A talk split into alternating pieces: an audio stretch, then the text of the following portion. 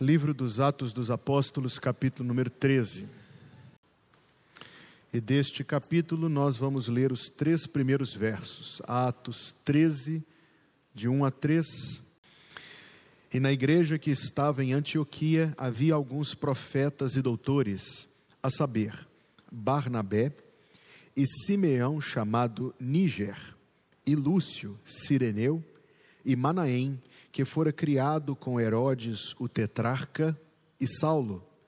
E servindo eles ao Senhor e jejuando, disse o Espírito Santo: Apartai-me a Barnabé e a Saulo para a obra a que os tenho chamado. Então, jejuando e orando, e pondo sobre eles as mãos, os despediram. O povo de Deus diz: Amém. Nós estamos alguns domingos numa caminhada a qual eu tenho dado o nome de Redescobrindo a Igreja. Volte-se para a primeira página do informativo que você recebeu, porque nós temos a cada domingo acrescentado mais um pedaço à frase que responde à pergunta. A pergunta é: o que é uma igreja? E a resposta é: a igreja é um grupo de cristãos que se reúne como uma embaixada terrena do reino celestial de Cristo para proclamar as boas novas e os mandamentos de Cristo, o Rei, para afirmar uns aos outros como seus cidadãos por meio das ordenanças e para evidenciar o amor e a santidade de Deus por meio de um povo unificado e diverso. E esta frase sintetiza o que nós queremos falar essa noite: por meio de um povo unificado e diverso. Eu quero falar hoje sobre diversidade, mas essa palavra é uma bomba no mundo de hoje. Então eu quero falar sobre a diversidade como pautada na Bíblia Sagrada. E você entenderá, com a graça de Deus auxiliando a mim e a todos nós, você entenderá a diversidade como uma moldura que encerca uma imagem gloriosa que é a unidade que existe entre pessoas muito diferentes entre si, empregando as suas vidas no louvor e no serviço de Jesus Cristo. Neste sentido, nós compreenderemos a diversidade bíblica como uma moldura que encerca uma imagem muito gloriosa, que é a imagem de vidas remidas, transformadas e colocadas no serviço do Senhor. Comecemos com um pequeno exercício apenas um levantamento dos estados brasileiros aqui representados. Eu sei que nesta congregação nós temos muitos, eu ousaria arriscar que nós talvez tenhamos aqui todos os estados da federação representados, mas sei que alguns grupos são maiores. Eu vou começar com a minha antiga pátria, com a qual eu cortei todos os vínculos para me tornar um cidadão maranhense. Mineiros, nascidos em Minas Gerais aqui presentes, sinalizem-se. Temos alguns nascidos em Minas Gerais. Os mineiros são um assunto muito sério, um povo muito forte. Eu estava lendo que lá na Sibéria houve uma greve de 25 mil mineiros.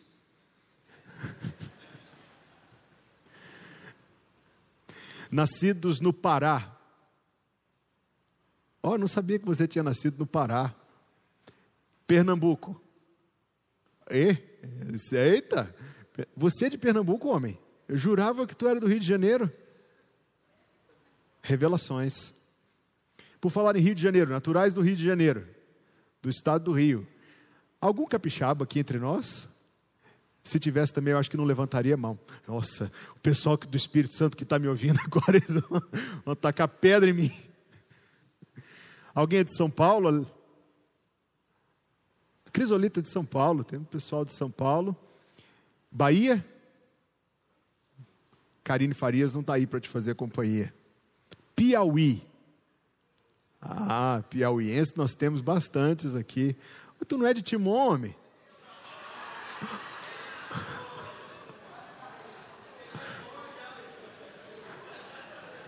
Do lado de cada ponte é Maranhão mesmo. Hã? Timon é um bairro de Teresina, o melhor bairro de Teresina. Maranhenses. Manifestem-se. Ah, é expressivo, notável. Mais algum que eu não mencionei? Não, tem o Rio Grande do Sul. Amazonas. Paraíba, desculpe-me. Ceará, como é que eu não falo? Cearenses. Bastante cearense aí. Amapá, Amazonas. Qual mais eu não falei? Ah, o Distrito Federal. Dois. Mais algum? Tocantins? Quem é de Tocantins? O João.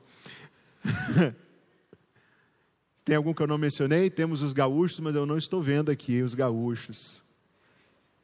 E temos, está na cantina, preparando o lanche para nós depois. E temos os estrangeiros, os não nascidos no Brasil, além do Bert. Representação internacional, Bert. Afora isso, nós temos aqui, e eu fiz uma leitura rápida da lista de membros de nossa igreja, uma extensão que abrange toda São Luís. Se alguém dissesse que a nossa igreja é uma igreja do Calhau ou da região do Calhau, estaria perfeitamente equivocado. Nós temos membros que vão desde a Ponta da Areia até o Araçagi, e cidade adentro que passa por praticamente todas as regiões de São Luís, lá do Quatraque, mais adiante do Quatraque e indo por outras partes da cidade, são os membros da Igreja Batista Plenitude. Dizer que a nossa igreja é uma igreja dessa localidade é uma imprecisão. Dito isto, observadas estas distinções superficiais e passageiras, nós poderíamos atentar para algumas outras que no mundo no qual nós vivemos estabelecem não só distinção, mas separação entre as pessoas. Por exemplo, classe social. É possível pessoas que moram na mesma cidade sequer se virem, porque circulam em ambientes distintos e o que define isso é o nível de renda. Isso é uma realidade no mundo no qual nós vivemos?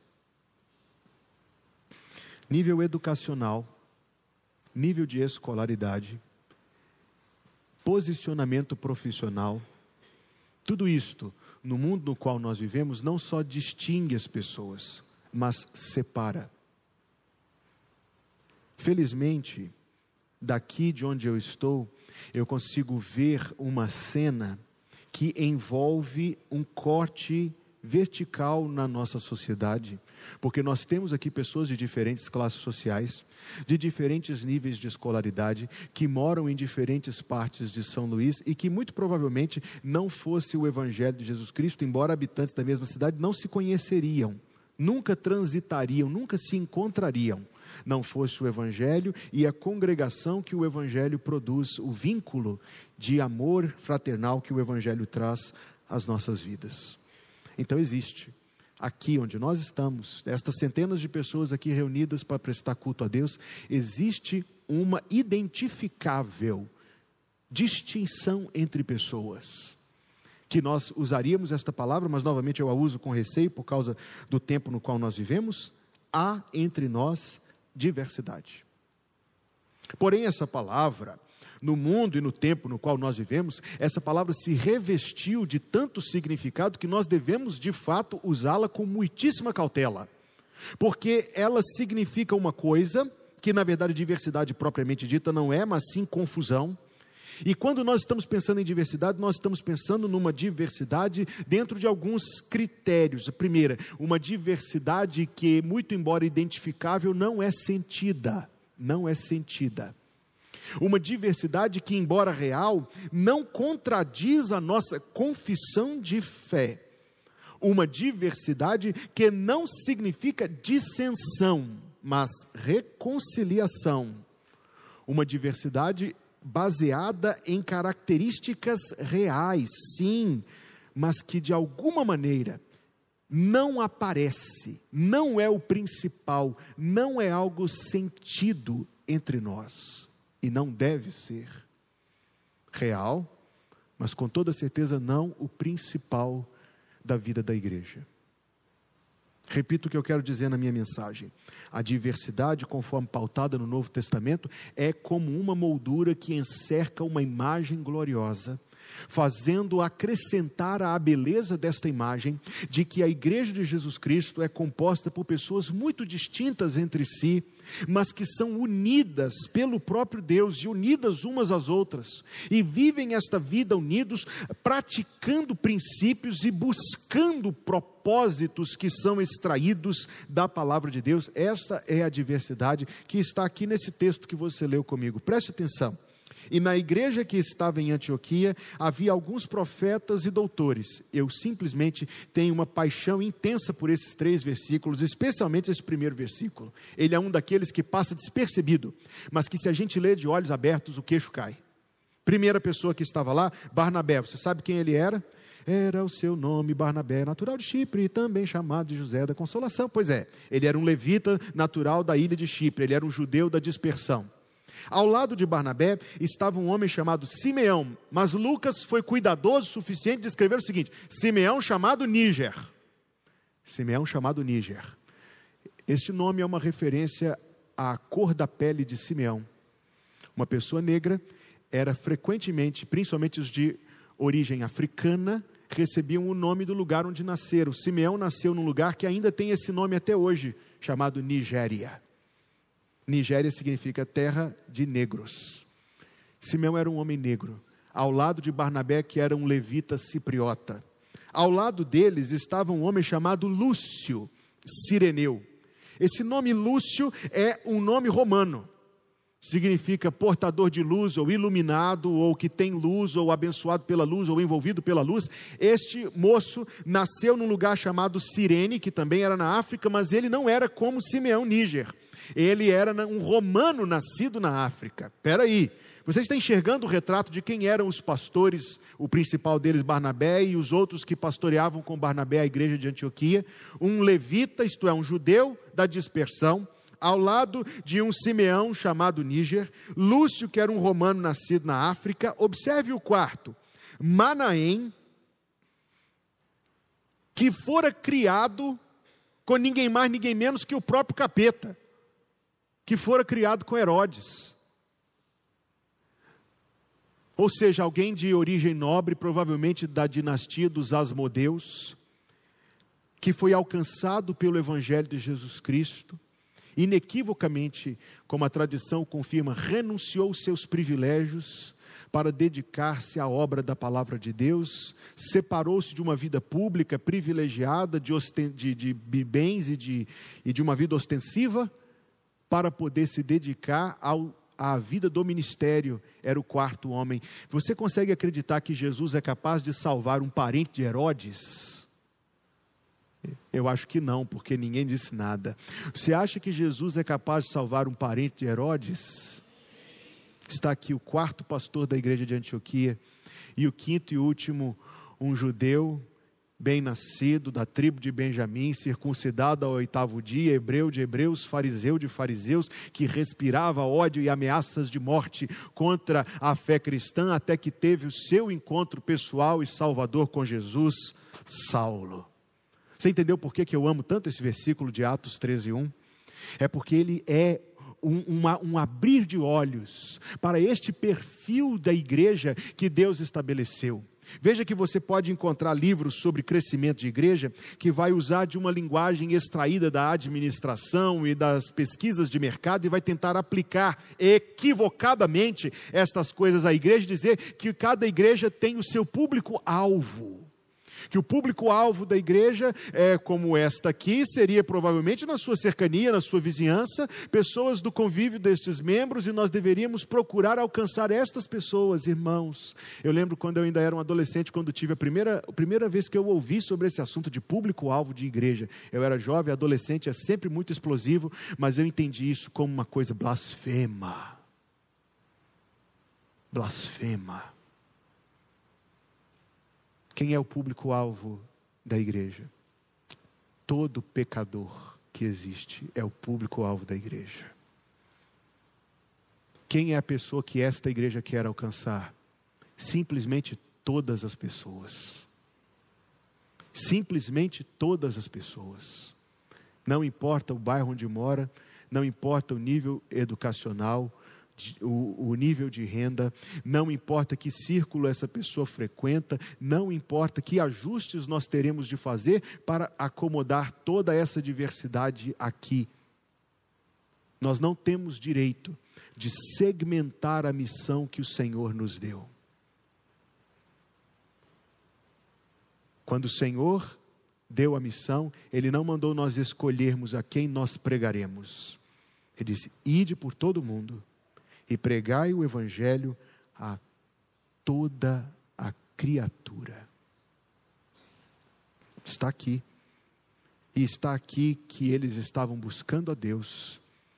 Está aqui esta diversidade, mas ela não implicava uma dissensão na igreja de Antioquia Estão aqui essas diferentes nacionalidades, essas diferentes procedências, diferentes culturas, mas nenhuma destas coisas representando nenhum agravo sequer ao propósito e à vida da igreja. Diferentes irmãos somos, mas viveremos de tal maneira que, como se não fôssemos, porque essas diferenças são entendidas como inferiores. E aquilo que é principal é que todos nós, não importa o estado que você nasceu, Todos nós um dia nascemos de novo, pela obra do Espírito, com uma nova natureza, com um novo nascimento, com um novo coração, com uma nova mente, com uma nova vida, com uma nova natureza, com uma nova pátria, porque buscamos uma pátria celestial. Então, de fato, o que nós estamos vendo é que a diversidade que aparece na Bíblia não é uma diversidade de confissão de fé, porque todos eles confessavam o mesmo evangelho. Não é uma diversidade de comportamento, porque todos eles estavam vivendo conformados ao mesmo padrão que está estabelecido na Escritura Sagrada. Não é uma diversidade de visão de mundo, porque a visão de mundo de um crente é extraída da Bíblia Sagrada. É uma diversidade, sim, em tudo aquilo que acrescenta a glória do Senhor, mas que não é diversidade naquilo que detrai da glória do Senhor. Então eu quero pensar com os irmãos, primeiramente, sobre essa diversidade que aparece na Bíblia e no que ela representa biblicamente. Primeiro, ela significa reconciliação. Naqueles tempos, diferentes nacionalidades, diferentes tribos, diferentes línguas, diferentes culturas estariam sempre em oposição e antagonismo um com o outro. Eu fiz aqui uma brincadeira com os capixabas e eu depois vou ter que pedir que tire essa, essa parte da gravação, porque senão. Você sabe que o que cai na internet está na internet, né? Eu fiz uma brincadeira com os capixabas porque eu sou mineiro, é uma colônia nossa, mas deixa isso para depois. Mas naquele tempo, isto significaria muito mais do que isto. Nascer em diferente lugar era um estabelecimento de inimizade, era um estabelecimento de confronto, quando não e você encontra a imagem do trono do Senhor Jesus no Apocalipse, cercado por uma multidão de milhões de milhões e milhares de milhares, e como João os descreve, de toda tribo e língua e povo e nação. A imagem é esta: estes que outrora eram inimigos uns dos outros, estes que dantes eram ferrenhos opositores uns dos outros, estão agora todos cercando o trono do Senhor e declarando o seu louvor.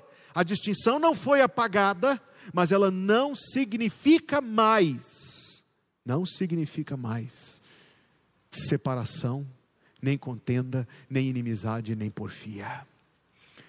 Eu vejo isto nesta igreja, eu oro que Deus nos faça ainda um povo muito mais diverso dentro destes parâmetros bíblicos e que o crescimento da igreja acrescente em número a esta verdade que eu estou falando, porque isto significa algo, isto é um relato de algo perante o mundo. Veja que os ambientes nos quais nós circulamos dentro da cidade de São Luís, via de regra, ou de alguma maneira sutil ou nem tão sutil assim, eles são indicados para determinado grupo de pessoas, especialmente quanto à classe social, que talvez seja a coisa que nós mais sentimos hoje no nosso tempo. Que belo a igreja que não pertence aos ricos em exclusão dos pobres ou aos pobres em exclusão dos ricos. Que bela é a igreja onde não importa, não importa quantas bênçãos materiais Deus lhe tem dado. Eu não vou te chamar de doutor aqui, nem de meritíssimo, nem de qualquer título de excelência que você tenha lá fora. Você já me ouviu dizer isto? Só há um nome, um prenome que nós usamos dentro desta casa e no convívio entre nós, quando nós nos chamamos pelo mais igualitário de todos os nomes: irmão.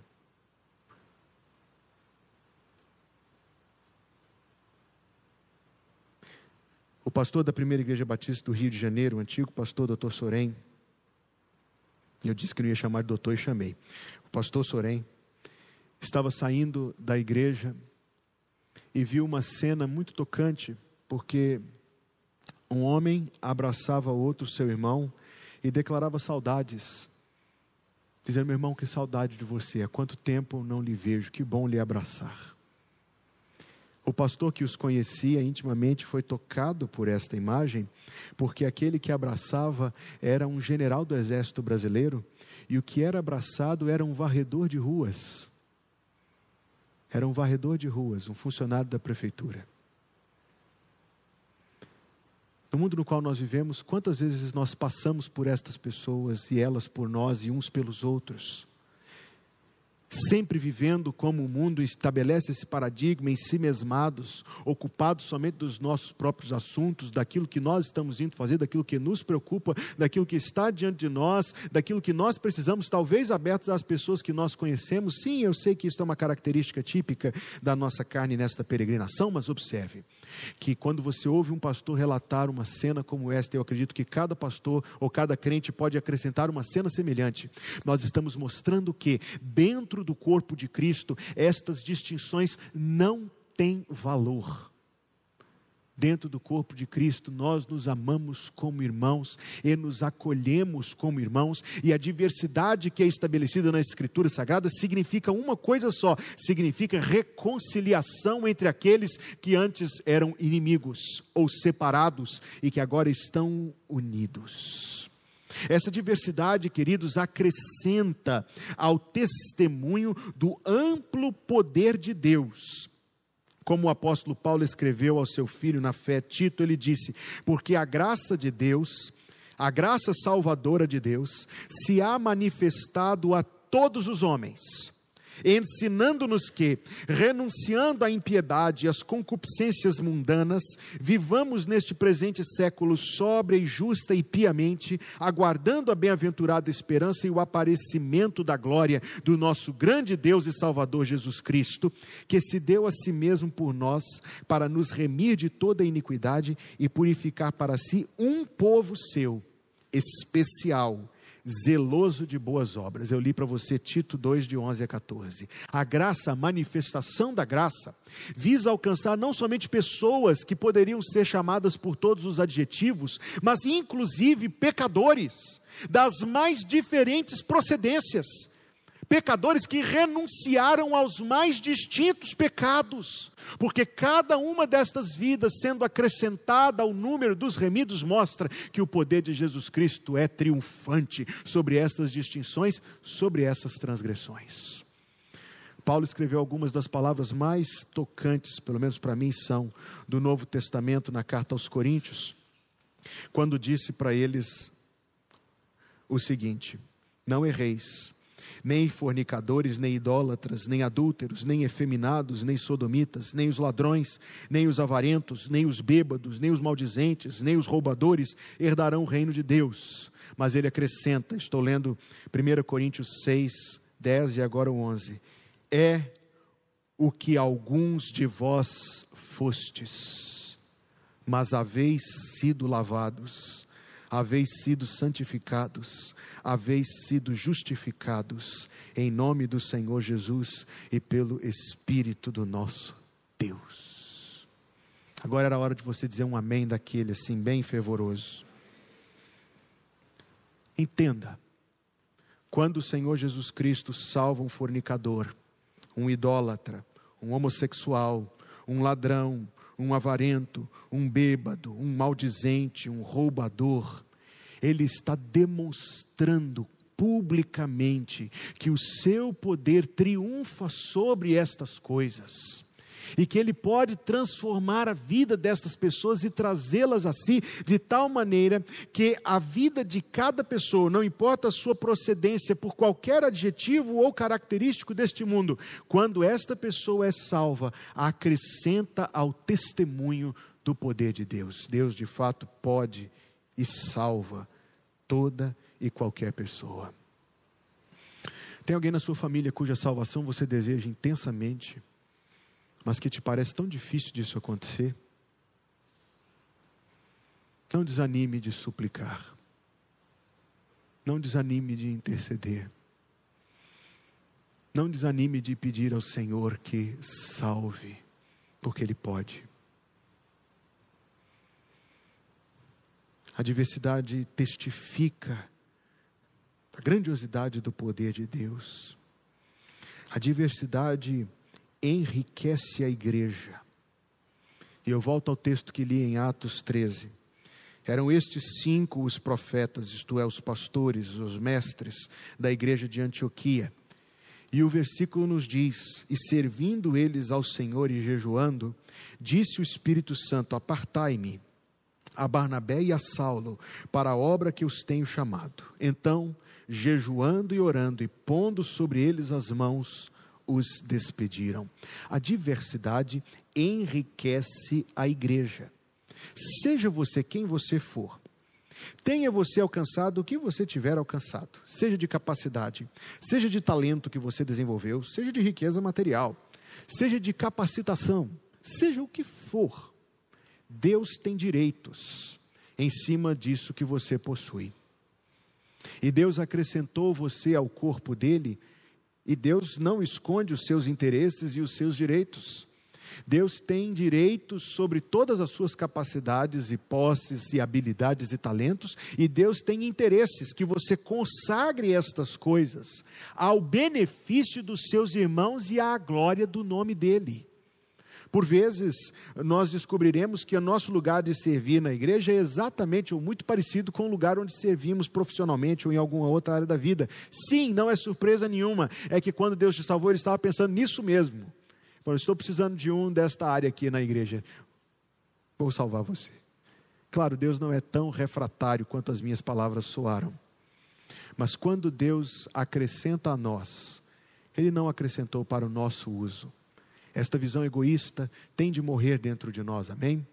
Deus colocou isso dentro de nós, esta capacidade, este dom espiritual, este talento, esta riqueza material, que for, para que você beneficie os seus irmãos, para que você sirva os seus irmãos. E para que você seja um representante dele onde você está. Deus precisa de pessoas salvas na comunidade do Jaracati. Deus precisa de pessoas salvas no Quatraque, na Coab. Deus precisa de pessoas salvas no Coafuma, onde eu moro. Deus precisa de pessoas salvas na Península, no Calhau, na Ponta da Areia, no Farol. Deus precisa de pessoas salvas no Araçagi. Desculpe? No Passo, do Lumiar, é claro que sim. Em São José de Ribamar e na Raposa. E em todas as classes sociais e em todos os ambientes de circulação, porque você, sendo um crente posto por Deus ali, você foi posto por Deus ali para alcançar aqueles que ali também estão e para dar testemunho destes que você pode alcançar e outro não pode. Ah, eu, eu, eu cheguei ao sucesso profissional, eu tenho o meu din-din, graças a Deus por isso, vou comprar um apartamento grande, espaçoso, com ar-condicionado central, vista para o mar, e quero desfrutar dos meus bens, porque eu conquistei todas as coisas. Lembra de um homem que disse isso na Bíblia? E ele foi chamado por Deus de louco. Talvez você devesse olhar para isto dizendo: Deus permitiu que eu chegasse aqui, com que propósitos? Com que intenções? Para dar testemunho a estas pessoas, a estes vizinhos aqui que não conhecem a Cristo e Deus permitiu eu morar neste prédio. Eu lembro, e essa tem sido uma prática minha e da minha esposa, de todas as vezes nós já moramos em quatro casas nesses anos de casados, e o nosso, a nossa oração sempre foi, desde a primeira, que nós somente conseguíssemos morar num lugar onde Deus queria que nós dessemos testemunho naquele prédio para aquela vizinhança não estávamos com outra coisa em primeiro lugar da lista, mas esta. Lá no prédio onde você mora, tem outros crentes. Lá na rua onde você mora, tem outros crentes. Talvez haja, mas são a maioria? Pouco provável.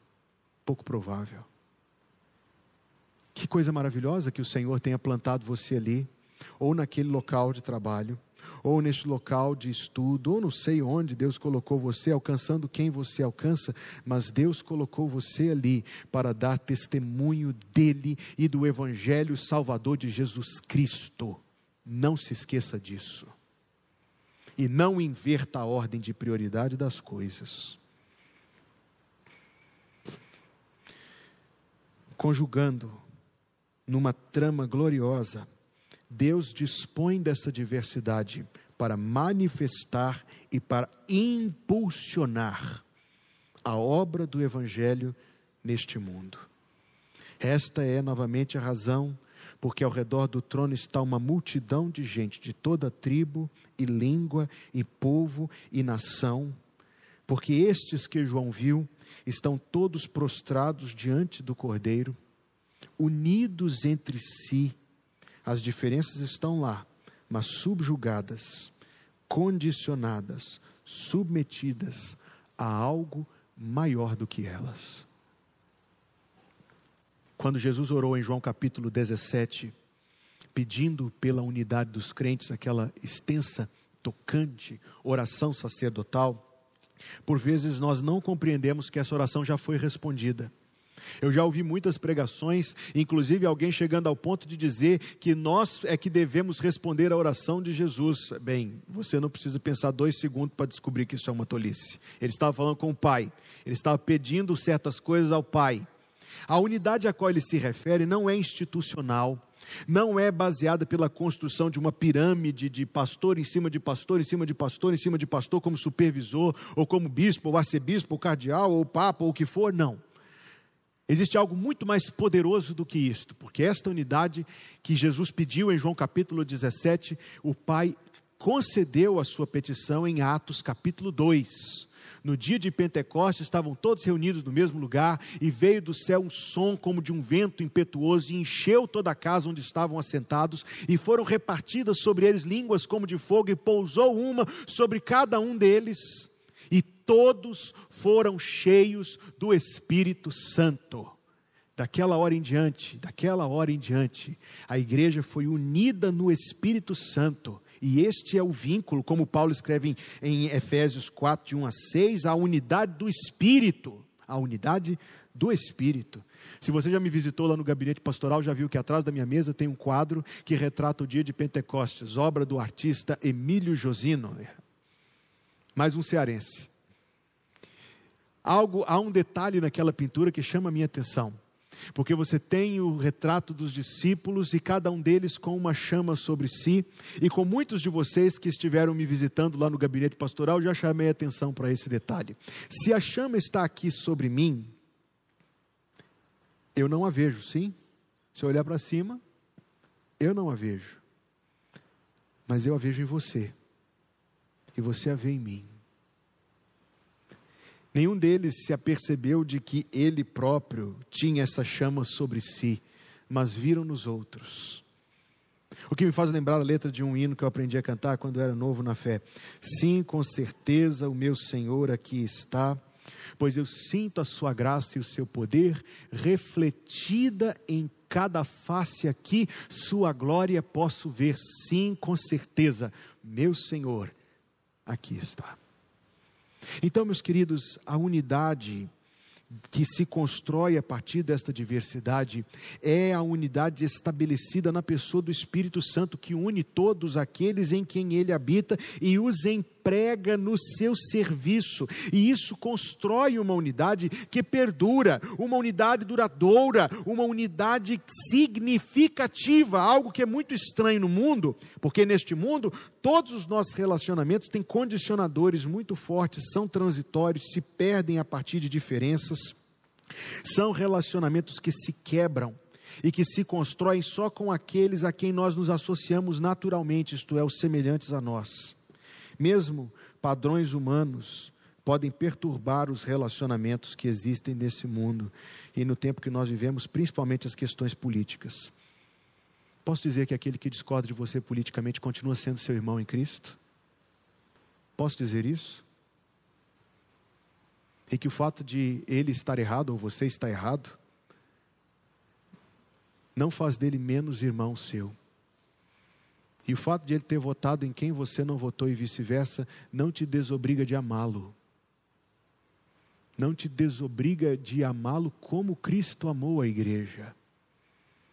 Não te estabelece nenhuma cláusula de exceção na ordem que o Senhor estabeleceu. Eu sinto a necessidade de falar isto, porque isto é tão pulsante no mundo no qual nós vivemos. Meu tempo, irmãos, já estourou. Eu voltarei a falar desse assunto, que é um assunto para mim muito importante, num outro momento. Mas eu quero dizer algo a respeito da visão que nós temos para esta igreja. E nós aqui é porque transcende a minha pessoa. Reflete aquilo que eu tenho conversado com a liderança da igreja, reflete aquilo que nós temos vivido, reflete aquilo que já é verdade a respeito de nós e que deve ser entesourado defendido e buscado ativamente por cada membro desta igreja. Que a nossa igreja, a Igreja Batista Plenitude, seja uma igreja de portas abertas. E o que eu quero dizer com isso? Eu já manifestei para os irmãos um desejo que eu tenho muito grande de ver o ministério para surdos mudos aqui nesta igreja. E é um motivo de nossa oração e algo que com certeza Deus vai nos abençoar no tempo que Ele já determinou. Nós estávamos aqui outro dia com o Ministério Infantil reunido para falar sobre os neuroatípicos. Eles têm lugar nesta igreja. Os idosos têm lugar nesta igreja. Os jovens têm lugar nesta igreja. As crianças, preciso dizer,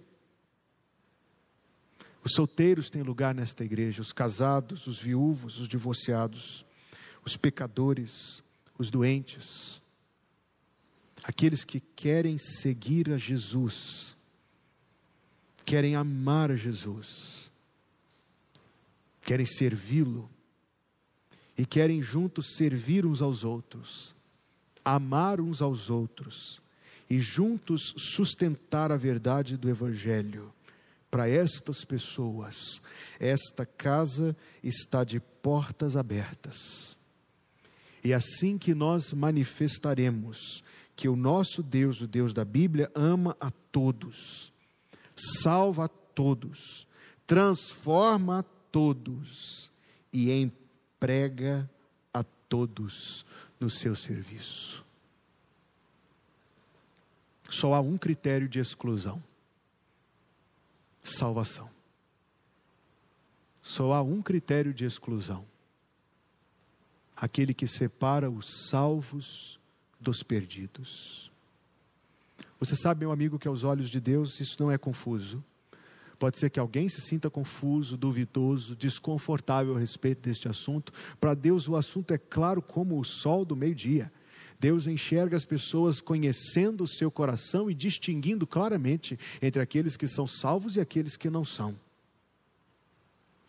Você é salvo? Pastor, eu sou evangélico. Não, eu não perguntei se você é evangélico. Eu não perguntei se você é batista. Eu não perguntei onde você foi batizado, se foi por imersão, por aspersão, se não perguntei se foi um padre ou um pastor. Eu perguntei se você é salvo.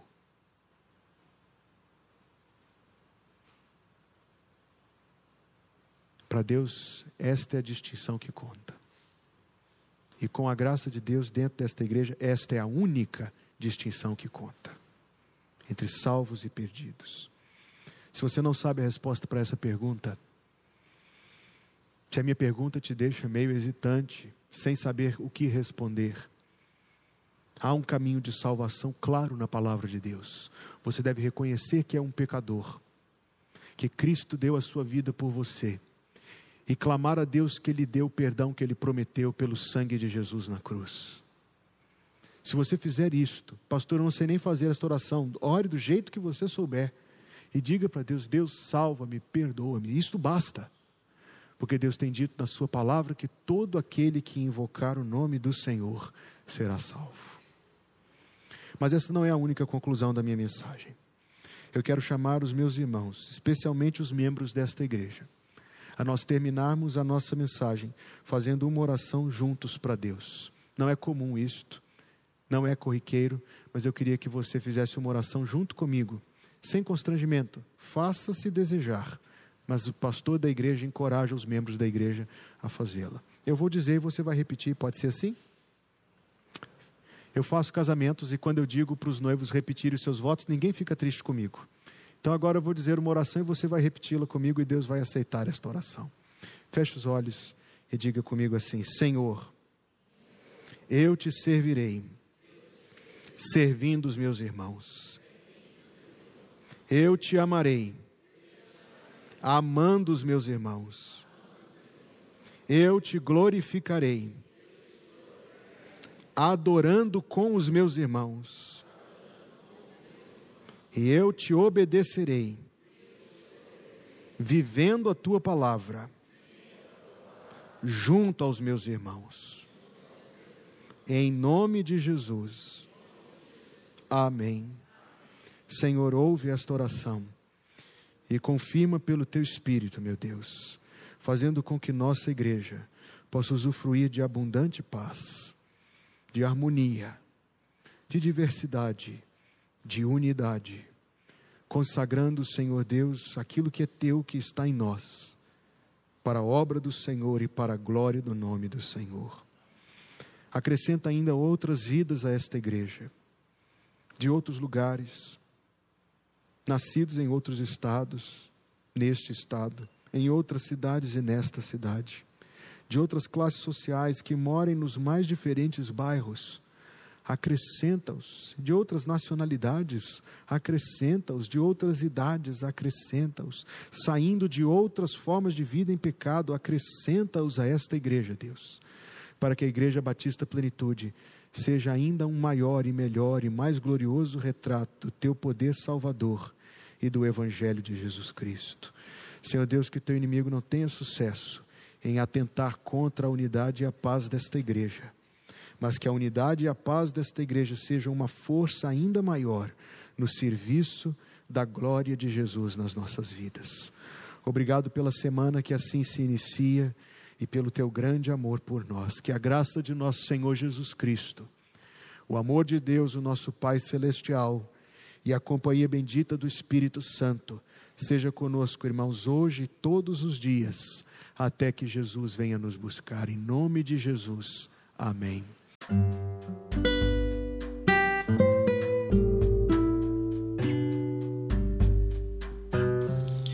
Obrigada por estar conosco. Volte sempre. A Igreja Batista Plenitude tem sempre uma mensagem de Deus para você.